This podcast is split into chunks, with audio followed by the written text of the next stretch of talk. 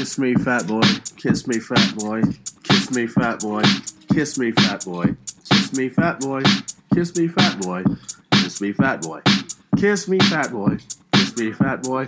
Kiss me, fat boy. Kiss me, fat boy. Warning the following podcast contains adult themes, explicit themes, and content and language, and may be um, not suitable for more sensitive and younger listeners. There's also content that will be triggering, especially in this podcast. There is a trigger warning for SA uh, to a minor, okay? And um, also um, violence to animals. This is a Stephen King podcast, and um, there's lots of things like that going on in this particular one. Spoiler warning we are going to go through these books, and there will be spoilers for the named books of this podcast, but also cross references within the Stephen King community. We are not affiliated with Stephen King or any of the entities that release his uh, works on various platforms, and the opinions expressed on this podcast are solely those of those express them and not of any sponsors. And I guess that's pretty much all my warnings. I can't remember any other warnings I need to give. Serena here today, and I got Luciano with me again. Say hey, Luch. Hello. We're going to do the Four Past Midnight series, which is um, a collection of novellas. Oh, Lorelai, say hello. Okay, but Lorela's not part of this podcast because she just came and go because she's not listening to any of this stuff. This is pretty intense stuff. All right, so this is like Four Past Midnight. Um, it was basically a collection of novellas he wrote, he wrote from 88 to 89 and i think um, it was released in 90 uh, 763 pages. It just has all these stories in it. We have the langoliers we have the library policeman secret window secret garden the sundog now the library policeman is in our version but i don't there it is okay. Uh, so it's for these just these four novellas. And um, generally, I'm glad I read it. Um, I had the reason why I wanted to read this was because of the library policeman because there's a big Pennywise spoiler, and uh, you know there's that's just something that's going on. So I was very and plus there's Leland Gaunt was in there, so there's just a lot of connections that I just wanted to understand. So in order to get to the library policeman, I had to go through all these other stories. So it starts out with the Langoliers, and um, the Langoliers was a really stupid, stupid novella. We're going to watch the movie, but I'm not excited about it. Uh, did you like the Langoliers? Yeah, I liked it. I just didn't get it. Well, why didn't you get it? Well, I the, I liked the story and the writing, but the uh, I don't know the, the the premise.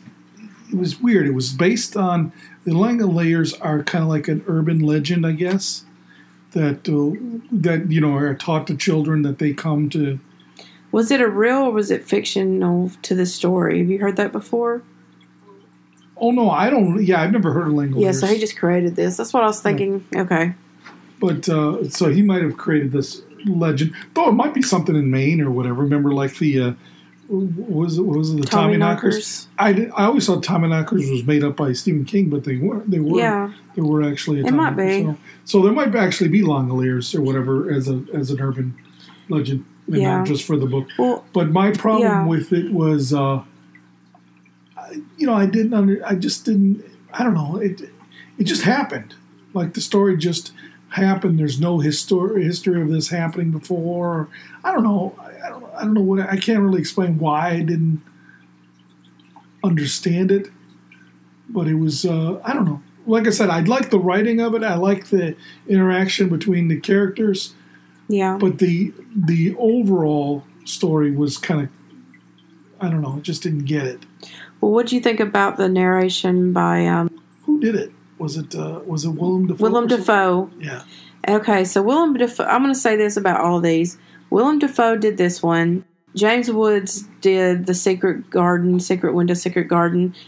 And I just say this right now: just because you're an actor does not mean you're a good voice audible, yeah, voice actor, audible type th- reading books, because I, both of them did horrible in my opinion. I thought, wow, you guys aren't that good actors as I thought you were. Like Willem Dafoe, he just sounded he just sounded stupid when he did the Bethany character. It just and I just he did, I just don't think he had the depth of talent for that type of.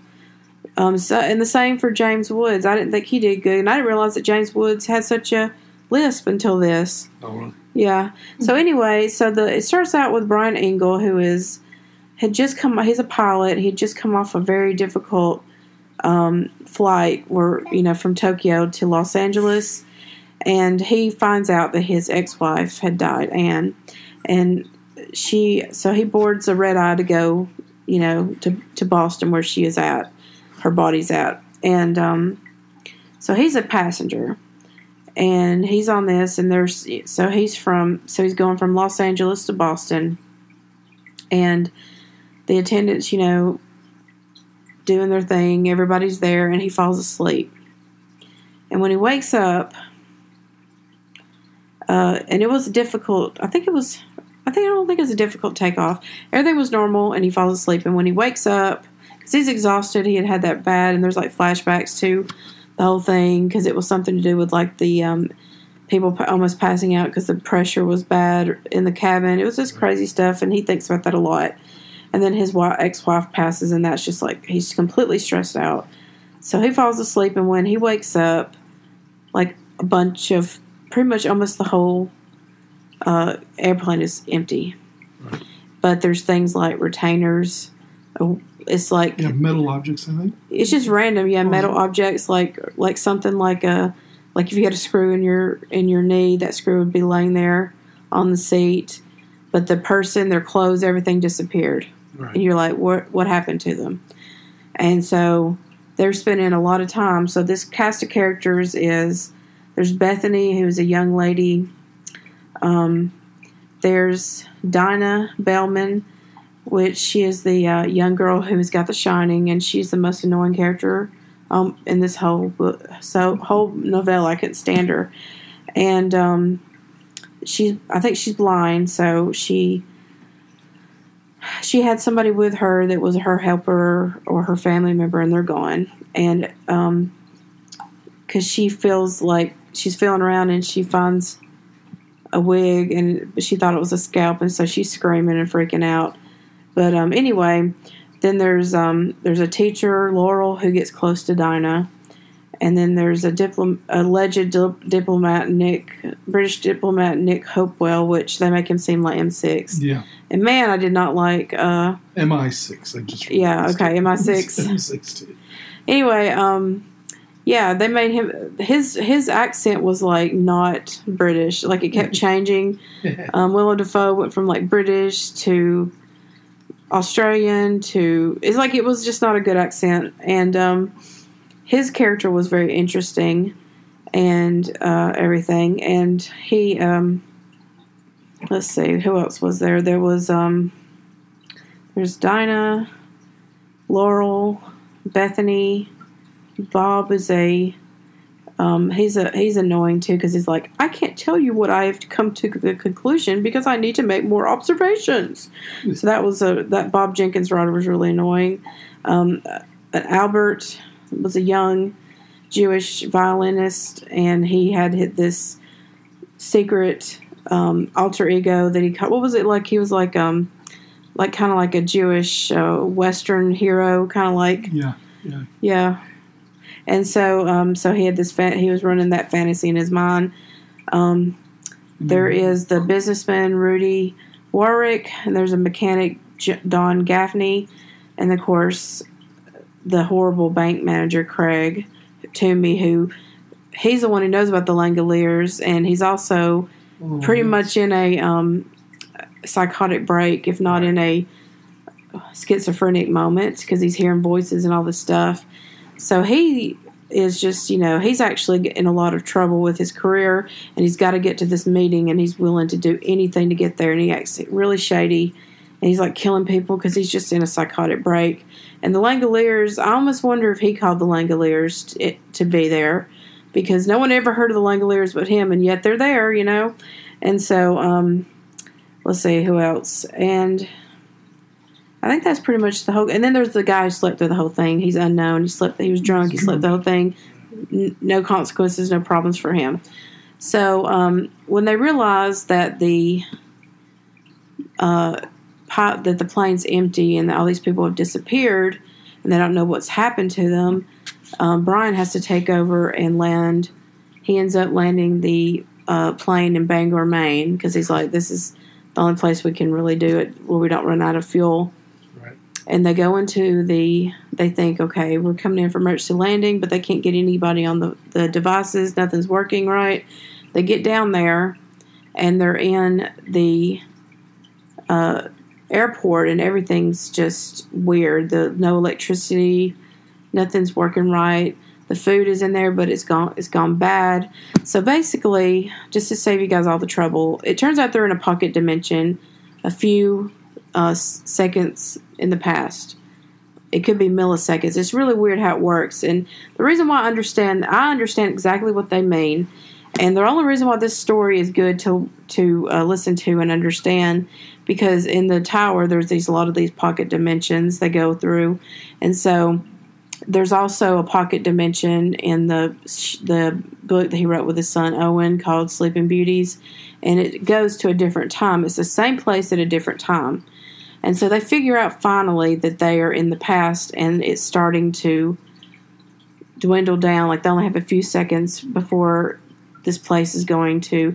It's slowed down there, so for a few seconds in regular time, but slowed down in this place. You know, this could be like between like it could be like days between the tick of one second to the next second in normal time right. and they're stuck in this pocket dimension but they realize that because it's the past it's going to disappear oh. mm-hmm. wow.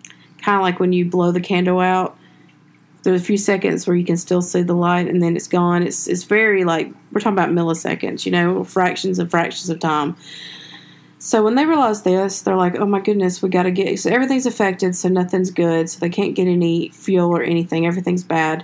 Well, and the food the food doesn't have any taste. Is that what it was? The food didn't it have. Wasn't bad though, right? The food didn't have any taste, but it, there was also some like the beer didn't have bubbles. It had gone bad. Oh, okay. But you're right. The food didn't have any taste, but I think it was slowing down. That's how they figured out it was slowing down time because the bubbles were fizzed out of the beer. The soda was flat. Everything was flat. But anyway, so when they went onto the plane, everything turned like on the plane. Time was normal. Yeah. You you can taste the food. Uh, the beer turned back into beer. Yeah. Uh, the other thing was the fuel, wasn't it? The, the fuel was good. They, they, couldn't light. Was it? They couldn't light a lighter or something. Yeah, you couldn't strike a match. Strike a match, and that's why the gun didn't work. Right. That's why the yeah, because while they were in the um, airport, uh, the crazy guy, the banker, I think was Craig. his name Craig, he decided to go ballistic and tried to get out. Because he had to get there now and he wasn't putting up with it and he was in a psychotic um, break from reality so he thought this was all conspiracy. He, he believed the others were Langoliers also? no he knew that the Langoliers were no he knew they were something else but they um but anyway he just thought it was like he, everything he just thought that everybody was getting in his way and he could hear his father who was dead talking to him and putting him down and he could hear his mother talking to him. She was also dead now um So basically, the whole thing is that this Bethany girl, she's psychic. She's got the shining. And she's like, We need him. I hated the way he did her voice. Like, we need him. And she was just like a real weird, pathetic character. I, I did, her portrayal of her character was horrible. I just thought this this kid got a bad uh, rap because even the dialogue. Forget. Let's put aside the um, bad voice acting the dialogue that was written with her was just stupid. Like she was stupid. Like she, but it did turn out they did need him. But I don't remember. Oh yeah, so he because he ended up blowing up something, right?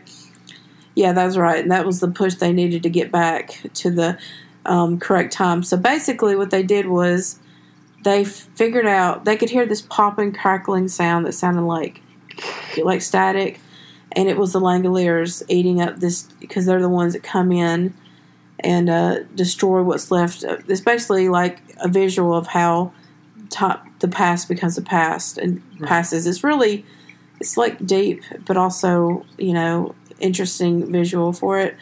Um, so they're hearing this crackling, and so this whole place is going to get wiped out because it's going to completely become the past. And so it's slowed down to such a point that they can actually be there and see all this stuff. So they get back in the plane. They can't use any of the fuel. There's just a little bit of fuel left. And um, Bethany ends up getting killed by, and stabbed. And then the, the gun didn't go off correctly. They had tied Craig down, but then he gets his hand on a knife. Um, the uh, one guy was starving all the time, the construction guy. He was like, oh, I need something to eat. Oh my gosh. And then um, the book guy was like trying to figure everything out. And he was, everybody was obnoxious. It's like all the obnoxious characters that Stephen King ever created were all in one story. And um, basically, they figure out, you know, after all this stuff that happens, uh, Bethany and the young Jewish kid end up kind of making out and having their moment. Um, the the teacher had Laurel had gotten close to um, the child, but then the child ends up getting stabbed, and so they figure out. And of course, the guy was asleep the whole time. The drunk guy, he's just there. They figure out they need to get back on the plane and fly through the exact coordinates through this like pocket, this a gateway to the pocket in time, and that with the hopes that they'll go back to where they were. And so they do it successfully with the help of Craig, who is trying to blow up something. Um, so he, because he's like, I'm not going to put up with this anymore, and that push gets them off the road, and they fly and they go through the pocket, and they freak out when they first get there because they see that it's still quiet, then time catches up, so they just got a few seconds in in the future, and then they time caught up and they were good to go, and that was the story of the Langoliers, and I did not.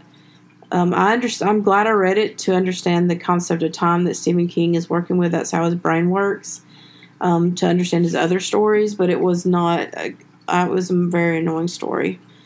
So, anything else you want to say about the Langoliers? Well, the, uh, the character Nick there, he's the one who sacrifices himself. oh, yeah. himself. I forgot. Yes. To, uh, to uh, stay awake while everybody else. That's was, right. They have to figure out. They, they have to, be asleep. They have to be asleep, and so they lowered the pressure, I guess, in the to uh, knock them out and cabin. then turn it back on. Right, and and then he was flying uh, the plane, uh, but his supposedly his uh, redemption was you know to save their lives because he had killed three Irish boys or something. Yeah, working for the government Government, as yeah. a spy. Right. Yeah, so he wanted him to tell his dad, tell his dad that you know this is I did this for this to redeem myself for this incident, Right. and also this the poor school teacher went through the worst in my opinion, besides the ones who the one who died, but um, because she got close to Bethany and Bethany died, she got close to Nick and Nick ends up dying. Like she and him had a romance going on, you know.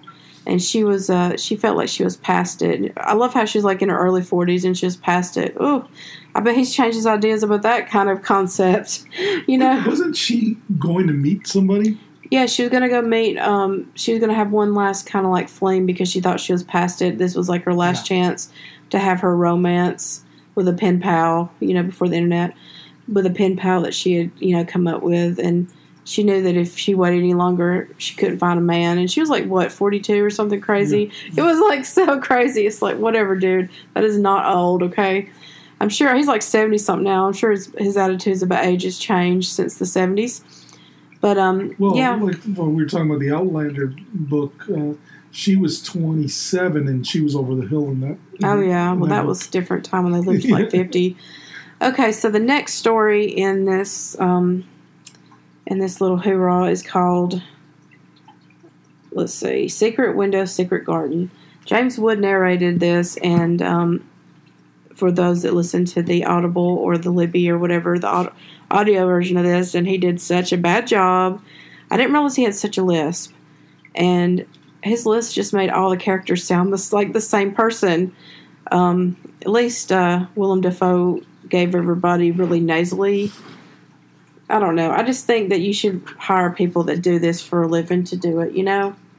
So, the story of Secret Window, Secret Garden, like The Langoliers, it has become a movie with Johnny Depp. It's just called Secret Window, and we'll check that out. Um, I bet you the movie's better than the book. The book wasn't bad, it's just the narration ruined it for me. Um, and it was like predictable, like you really knew pretty early on what was going on, in my opinion. So, um, so it's basically uh, Morton Rainey. He's a successful novelist in, in Maine.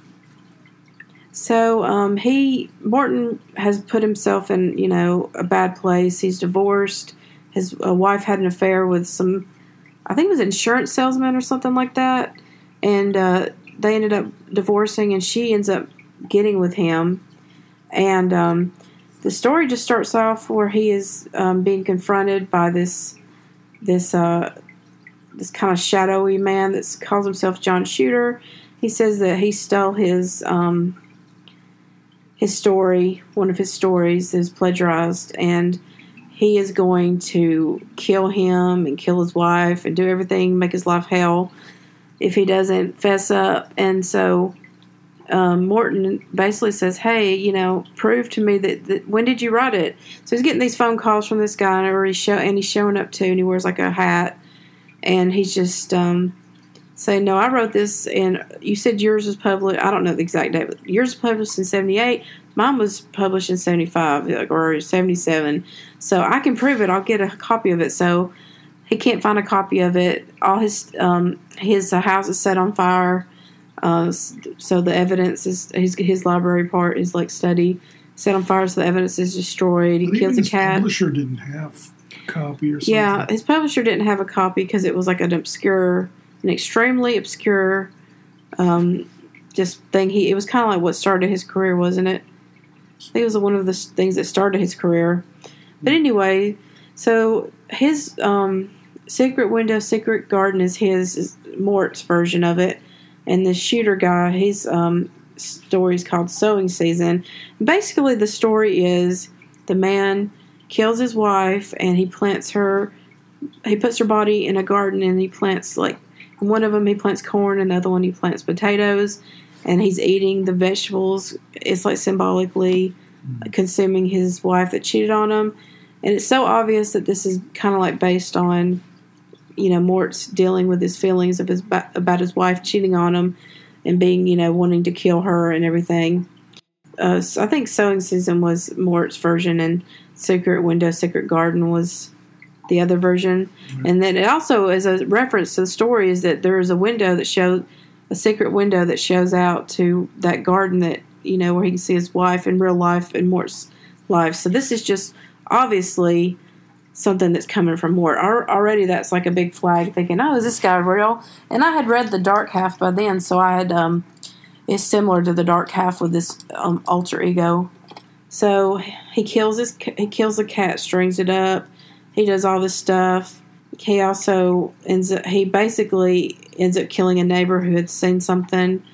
It turns out in the end that the manifestation of Shooter is he is a schizophrenic hallucination by Mort. It's his way of dealing with the guilt because he started his career by stealing a story from uh, one of his students when he was younger and he was a professor. And that story was actually the only he kept sending in sending in things to this publication he just kept on and on and nobody wanted him but then he took this uh, redneck kid simple kids story and submitted it as his own and that's when he had his big break in his career right. so this is his guilt eating him up right okay so what does this remind you of it reminds me of fight club oh yeah or fight club where uh, the uh, main character is also the alter ego. Yeah. Ego of, uh, but that wasn't uh, based on guilt. Um, that was based on the need to be free. Yeah, like or, yeah, being fed up. Just right. a psychotic break, really. Yeah. But um, he does realize at the end that Shooter is not real. It's a split. It's a split personality of his own. He ends up basically. Um, Amy had discovered. I think that basically the divorce set him into insanity that's his wife, ex-wife Amy, and she goes in there. Basically, Mort tries to kill her as this persona of shooter, and then she escapes, and that's when the insurance agent who had been doing a claim on the fire because he was suspicious, but he didn't ever say it. He actually had a gun on him, and he had showed up that day to interview him about it, and he shoots Mort and so Mort becomes himself again, and he speaks to Amy, and he apologizes, and it, then he dies. And um, so Ted is the man she Amy's with you know, then, and she just basically it ends with them talking about him and how um, Doesn't she find the hat? she finds the hat, and uh, she also uh, found a like a note from him uh, revealing that he traveled back to Mississippi where the the uh, story came he came for, which was Crowfoot Mile. So she basically thinks that he created a character so vivid in his mind that he came to life, and that's the end of that. It's okay. I think it came from Stephen King had been accused of plagiarism when in the past because somebody came to him and saying, "Would you read my work and see what you think of it?" And he didn't. I don't even know if he ever did read the work, but he refused to ever do that again because of this situation. Because honestly, if you're exposed to so many things all the time, you're reading so many books and you're influenced, you don't know where it comes from. I mean, it's not that you're necessarily copying somebody. It just um, it can all get mixed up in your mind. So we'll check that out. It was an okay story. Uh, James Woods' uh, list ruined it for me. I couldn't take it. I don't remember. I don't. I, I mean, I like. I actually like James Woods a lot because I follow him on Twitter.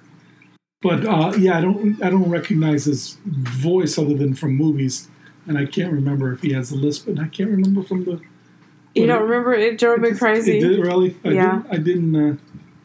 Yeah, I would more. I was more driven crazy by Willem Dafoe because uh, in this Willem Dafoe, I can't. He's got an interesting. Uh, you know, his movies are interesting, but uh, but anyways, uh, yeah, I don't know. I don't. I don't remember being uh, aggravated by by that. I did like this story better than Langoliers. Okay, so now we're going to do the library policeman. And okay, this is the big trigger warning. There is um, SA against a child in this, okay? And it, it makes me mad that he had to put that in there because I really don't think it was necessary for the story. Do you think it was necessary for the story? And all the details? uncom- yeah, very uncomfortable. It was very annoying. So I read this book because of this story, and I didn't know all this other stuff was in it. So there is a um, a man named Sam Peebles, and he is I think he's an insurance salesman, and he's been asked to give a speech at the lo- local Rotary Club because the guy that was going to do it came down with um, sick with some kind of like flu or something. So he has an office assistant in his office named Naomi Higgins, and she tells him that uh, he should go to the library and check out some books on speech writing. So he goes to the library, and when he gets there, he notices that it's all weird looking and different and old fashioned looking, but he just blows it off and he goes inside and he sees, he looks up and sees a skylight, which is important. And he's he's looking around and nobody's there.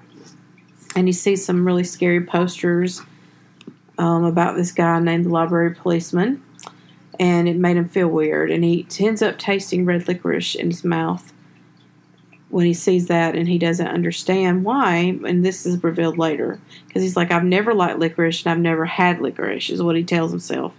Of course, he's like, "I know what it tastes like," but anyway, so he just was really just like, "Okay, this is creepy." And the posters, he thought he thought the style of the posters looked familiar. He couldn't place. Thought he maybe, you know, the maybe the artist was familiar to him. It was also, um, you know, it basically said, don't uh, forget to return your books or the library policeman will get you. And there's also, I think, like a um, Little Red Riding Hood and a scary wolf. It just looked really scary, and it was in the children's library area. And so a lady comes out, and her, um, she's very kind of old fashioned looking, and she's an older lady, and her name is Ardelia Lawrence, Lortz. And so she he's kind of like "Are these posters are um, appropriate? And, and she comes she basically says well how, what other better way to make sure kids need you know need to know that they got to how the importance of returning your books? So she asks he asks tells her what he needs and she gets the books and I think she I don't know did she recommend the specific books or did the assistant recommend the specific I think she recommended them right Ardelia anyway, so he checks out the books, and she's uh, warning him again. She says, "Don't you know? Don't be late on don't be late on these books, or I'll have to send the library policeman after you." So he's like, "Whatever, lady." He thinks she's being just an old biddy or whatever. So he takes these books and he writes his his uh, his um, speech.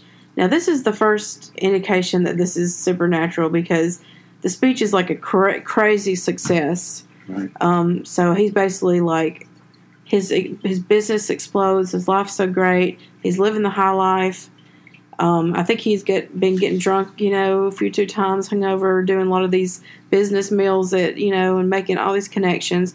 And he for, he forgets about the books. There's a local man that comes by, and they call him Dirty Dave, and he's just a local homeless type guy alcoholic. You know, everybody's just like, oh, you know, everybody has one of those. Don't. It's just Dirty Dave because he looks kind of, you know, uh, you know, looks like a unclean type of hobo guy. Right. And so he lets Dirty Dave come by once a week and take his newspapers to be recycled to get a little bit of money for them. And it turns out that those books were stuck underneath and he had picked them up and they all went to the recycling plant. So there's no way he can physically return these books. So then the library policeman calls him at first, and then he goes and visits him, and he's just freaking out because he's like, something about the guy, you know, he can't figure out why he, this um, thing is triggering him so much. Well, he um, had reached out to uh, Dave, which was Dirty Dave, but he reached out to Dave um, trying to figure out if he by any chance had the books before he found out they were taking the recycling plant and he meets some of Dave's friends. They're like, you know, the guy wanting Slim Jims all the time, and some other guy. And he sees that Dave is drawing these posters for a like a church supper or something like that for um, his, you know, the ministry that helps them out. And he realizes that those are the same style. And he thought, I thought that was him, you know.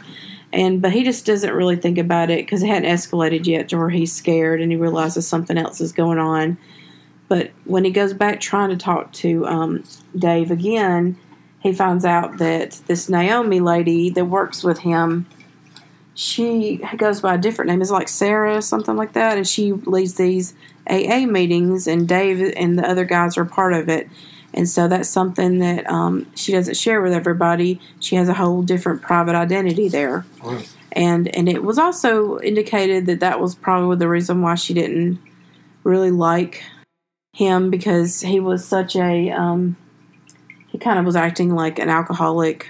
Maybe not alcoholic but he was giving bad vibes to her when they went out to dinner once and he was drinking a lot. Yeah. and she never wanted to go out with him again because you know alcoholics have to be really strict. They can't be around drinkers if they want to keep um, their sobriety together. So he's given they basically given him he's very arrogant so they're giving him the cold shoulder.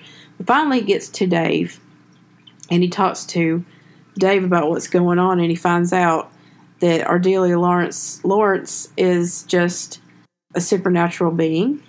Wasn't it? It was his girlfriend too. Yeah, she is not. Yeah, she is. Um, she disappeared. But the way the library looked at that time, it was a big scandal because she. I think she was she take two or three kids with her, or just one. I can't remember. Um, so anyway, she took some kids and they disappeared. Never saw them again, and she left town. It was a big scandal because every time he's trying to ask people about her, because he thought she was, um, you know, because he had seen her name tag and everything, and he went back to the library. The library was modern. There was no skylights. There's just all these things that had happened. So eventually, he's able to convince Naomi that his intentions are pure because he's really scared for his life. And he gets to Dave, and Dave tells his story. It turns out that Ardelia Lawrence is Pennywise Pennywise's daughter. Oh. I didn't know. Yeah, and it's that's why it's interesting because in the move in the book it um, Beverly meets with goes to her old house, and the the name on the um, mailbox says Marsh. She's Beverly Marsh, but then when she goes in, there's an old lady there, and it says, and it turns out when she leaves, she freaks her out, and she leaves, and it says Kersh on it. Okay, so but she says my, my father's name is Bob Gray. And that is Penny another name that Pennywise goes by. So everybody always thought it was Pennywise pretending to be uh, this woman, but now the theory is that this is she's different than Pennywise. She feeds off of the children's fear. She tells them these scary stories and puts them in a trance and drinks the fear out of their eyes with like a kind of like a sucker, like some kind of insectile thing. Right. So she is not Pennywise. So the idea is that she is the daughter, because you know Pennywise had laid all those eggs, and the idea is that the Crimson King, which is something you don't know about yet, but Crimson King is in the Insomnia book and all the Tower stuff, and the Crimson King is um, probably maybe the father of of this ch- child, you know. So because Pennywise is female, or at least she lays eggs. I think female male is like more of a different concept because they're you know they're extraterrestrial, other dimension beings, you know. But um, so her true form is like this weird insectile thing and everything, but she sucks the fear out of the children, and she tells uh, Dave, and he helps her. He she keeps him drunk. She tur- he was like one of the best um, artists in town. He was getting lots of jobs. He met her, and they just had the wildest, most passionate relationship. And he got sucked into her, but she kept him drunk basically the whole time. And so he agreed and helped her with the posters he made for the scary to scare the children. He stayed drunk and he saw some of the stuff that she did, but he pretended he didn't see it. And she said that she had grown grown fond of him and it was time for like Pennywise would come up every 25 35 years. So it was time for her to take her rest. But she needed to really get a good feed on and she would have to kill a child to do that. And she told him that she could make she had grown fond of him and she wanted him to go with her and hibernate for and then li- be young forever with her and um, that she would have they would both have to take one or two children's lives in order to do it and he couldn't do it. So she was going to kill him but he got away. She ended up take um, you know killing a child and i think she hung like so supposedly hung herself or something like that or somebody got hung. I can't remember. But it was a big scandal in the town and so she's got like a dark mark that blows over the town so so she's back, and we know she's going to go after Dave because she wants her revenge because he didn't go with her. So um, that because Pennywise had even offered them in the book it, I can make you live forever if you don't um, kill me. Um, it won't no, close to forever. It won't be forever, but it's pretty close. So that's obviously you have to you can do the same thing that they do and become like them. They can give that immortality to you through that way which is very interesting because you find out there's a lot of people who work for these shadow creatures in the Tower series. You know, What? How different are they than um, from uh, Doctor Sleep? Uh, those uh, monsters in there. Those those they, are ghosts. they were sucking the essence, I guess. Oh yeah, yeah, yeah. Okay, Doctor Sleep. Oh yes, those those guys. Yeah, that's the same. That's that's exactly the same thing. That mess that they're getting off of people. yeah. It's all in the same family. That's part of that. Yep, hmm. that's part of it. But they're, not the same creature. It's not the same creature, but that's basically the key to turning humans into something else is to But drain they were only energy. going after those who had the shining, right. and they were only and mostly only children, other than Doctor Sleep himself, who Yeah. had who still had a strong shining, even though he was an adult. Yeah, that's right. But um, so in the end, I think Dave ends up dying from his injuries in a confrontation with her. But they do say that she does. Um, let's see, Sam. See, they end up trying to get the book, so they end up flying over. They call in some favors. They fly over, get the these books. They're like in rare print Right. bring them back and then deliver them to the library policeman. But before, they're like, you need to remember why this library policeman is terrifying you so much. And this is the trigger warning. And he remembers, finally, he remembers that he was, um, that he was, yeah, he was, uh, what's, what's a good word for this? Um, Sodomized. he was sodomized. Yeah, there's no good word for this. He was sodomized by a man who was pretending to be the library police, a library policeman when he was a child. He, um, the man grabbed him and and he was books were light, and he had glasses. So he this this monster took on the form of that, and he had a kind of a weird lispy voice, and he just told him, you know, I'm gonna, you're gonna have to pay your fine, and his fine was when he, uh, uh, you know, raped him, and he would, as an adult, he realizes it was lucky that he let him live, because he could have easily just like snapped his neck and everything. But I would like to know what kind of library is this and what kind of town is this that he can go in the bushes and nobody sees this. It's just crazy. But I know things like this have happened. So that's his that's his trauma and his terror. So he when he realizes it and he conquers it, he's able to stand up to the library policeman. What turns out the library policeman is not um, Ardelia, is actually something else. It's serving her. And when it shows its true form, it was um, she is actually just a little kind of like a little larva sized egg thing, right? You know? Like she's just a small ball. And this uh, policeman was really, it's described in a way that it sounds just like Leland Gaunt from Needful Things in his true form. So he was holding on to that little lump for her because that's really, she's not this whole being, she's just a little tiny thing. And then um, it ends up getting attached to Naomi. So they kill, or, well, Leland Gaunt thing, it just runs away because I don't think he can be killed but um, they stand up and everything happens. But then it gets attached to her, to, to his girlfriend. Yeah, the back of her neck, and he takes um, her over to the trains, and he um, basically finds a way to distract her and get it out, and then he he smushes it or and just or he throws it in the train track, and it's The track, it's- yeah. But um, I, I do want to point out that um, Sam. The reason why she was messing with Sam is because she wanted him to be the next host for her for her little Right. goo goo egg larva thing. She was going to inhabit him Right. and wear him like a skin suit, you know, because she obviously has to. She's a lesser form of life. She's not like she cannot. She's not like Pennywise, where Pennywise can have a whole body and do things. She has to have a host. So she's Was, some why kind was of he? Do you think he was a good candidate because he had been abused? Um, I, they had they had said that he was a good candidate because um, he was unattached.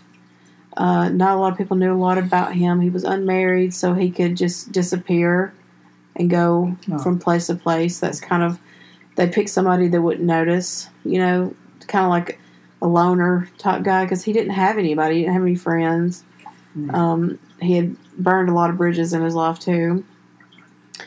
But that was a, it was interesting. Except I really think that the um, SA was unnecessary, and even if it wasn't unnecessary, they didn't have to go in so much detail. Yeah, it was. I understand you remember these things in detail, but goodness, it was gross and it was disturbing. Yeah. Okay, so the last novella is called The Sun Dog, and at first I thought this was going to be completely stupid, and then I listened to it and I was like, man, I'm glad I listened to it because it's got Pop Merrill in it, and Pop Merrill is Ace Merrill's. Um, I think he's his his uh, either his who's Ace uncle. Merrill?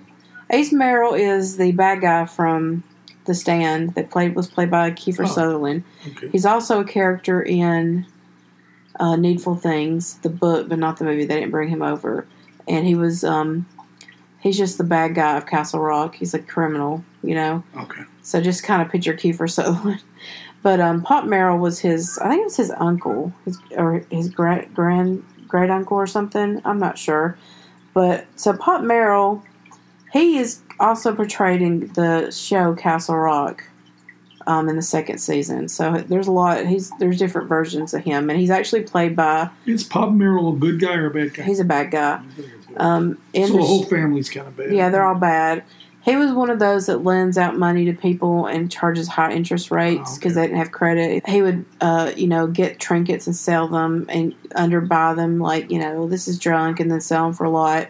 But he also had, I thought he was very interesting because he knew about supernatural things and he would knew who to call. Right. Um, he called them Mad Hatters, and he would, would go around selling these weird things to them, you know, like ghosts Yeah. photographs and everything. So, um, It's funny though that when he finally comes upon something that's real, he can't get anybody to, to Yeah, buy it. you that's right. That's way it the, works. the irony is, is really Yeah. weird. They'll believe the they'll believe the stuff that's just outrageously, you know, just not going to fake, yeah, and something he can actually prove. They had doubts about. They're like, yeah. oh, this could be done this way. This can be done that way. I honestly wish he would write a story about those two twin sisters or whatever. yeah, Like some of these people, these Mad Hatters. I really wish that he, because I saw there was a Rose Hatter, um, Rose Matter. Yeah, that's it, Rose Matter or something like that book. And I was like, no, that's not it. That's not. I just he really has a good chance to write a story about these guys. Well, anyway, it starts out with this kid named Kevin gets a Sun 660 Polaroid camera for his 15th birthday, but every time he takes a picture, there's it's not. It's not. It's like just a picture of a dog in the same fence area. It's never them. It's never the people who takes the fun. You know, and so it starts out. Um, it's like a fence or everything. So I thought this was Cujo. But by the end of the story, I realized it's not Cujo, it's some other dog. And um, it's weird because it could have been, but Cujo's mentioned, I think, in it, but it's uh, in, like in reference, but it's not. So his solution to figure out because he's terrified because the dog is seeming to get closer. It started out with like a shadow, then maybe a little paw, and then it getting closer, and he realizes the dog is getting closer and closer, like it's going to jump and attack. Right. So it's terrorizing him. So he takes. No one believes him. Everybody thinks it's just some stupid flaw, and but he's like, no, the dog's moving. Something else is going on. So finally, he decides to take it to Pop Merrill's shop and see if he'd ever heard of this or something like that, or if he could fix it. And Pop Merrill realizes it's something cool that he can exploit, and he wants to um, help the kid, but he doesn't. So what he does is he basically switches the camera out for another one, and um, se- he's going to try to sell it. So he smashes the camera, but it's a fake camera. So the kid, you know, but the kid's realizing something's going on. He still doesn't feel right. He's still getting these feelings, and I think he's having like kind of premonition and nightmares and stuff or something. I can't exactly remember what made him paranoid about it, but um, uh, anyway, so Pop Merrill tries to sell it, and it's like the real deal, like you had said. Finally got something that's good, and that's when you can't sell it, like all these biddies or and everything. And they're kind of like, well, what does it do?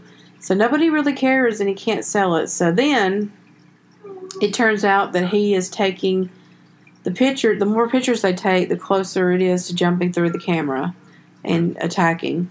So Pop Merrill's in a trance, thinking he has already destroyed the, the clock because he, I mean, not the clock. He destroys a clock, thinking it's the, um, I think he destroys something, thinking it's, uh, he fought, he, he's like, okay, I'm scared. This is getting scary.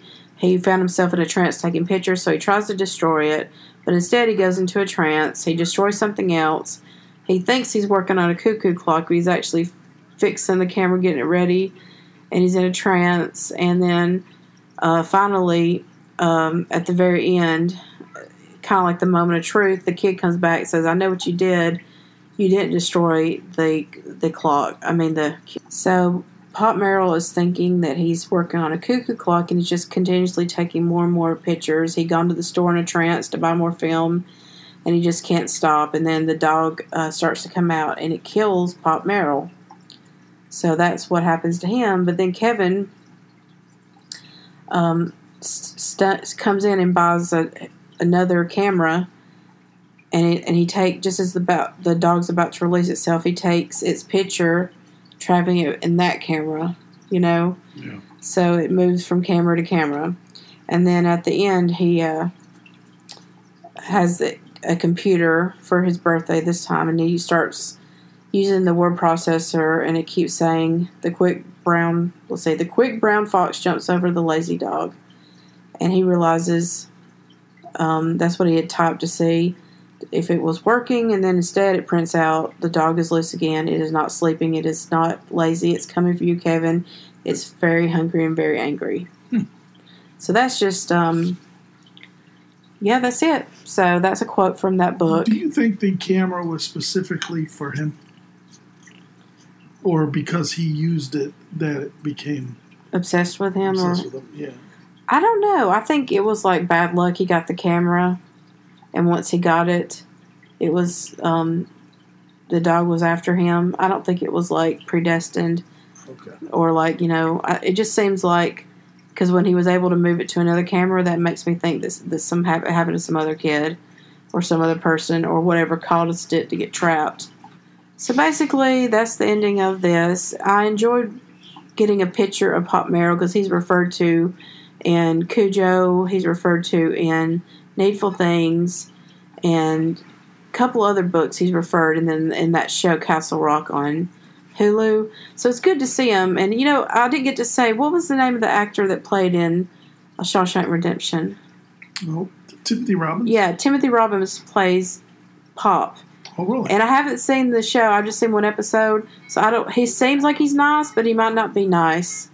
So um, we'll see. Because Ace Merrill is just every version of him just is not good. You know. Yeah.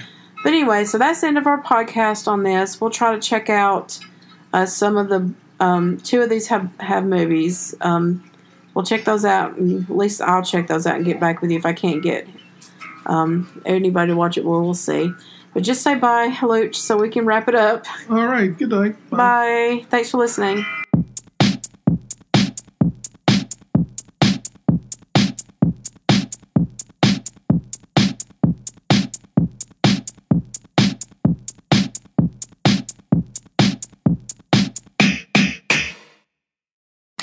Hey guys, I'm so excited to announce that I finally got my uh, crapola together and I'm starting to do my other podcast, which is called No One Wants to Read My Book.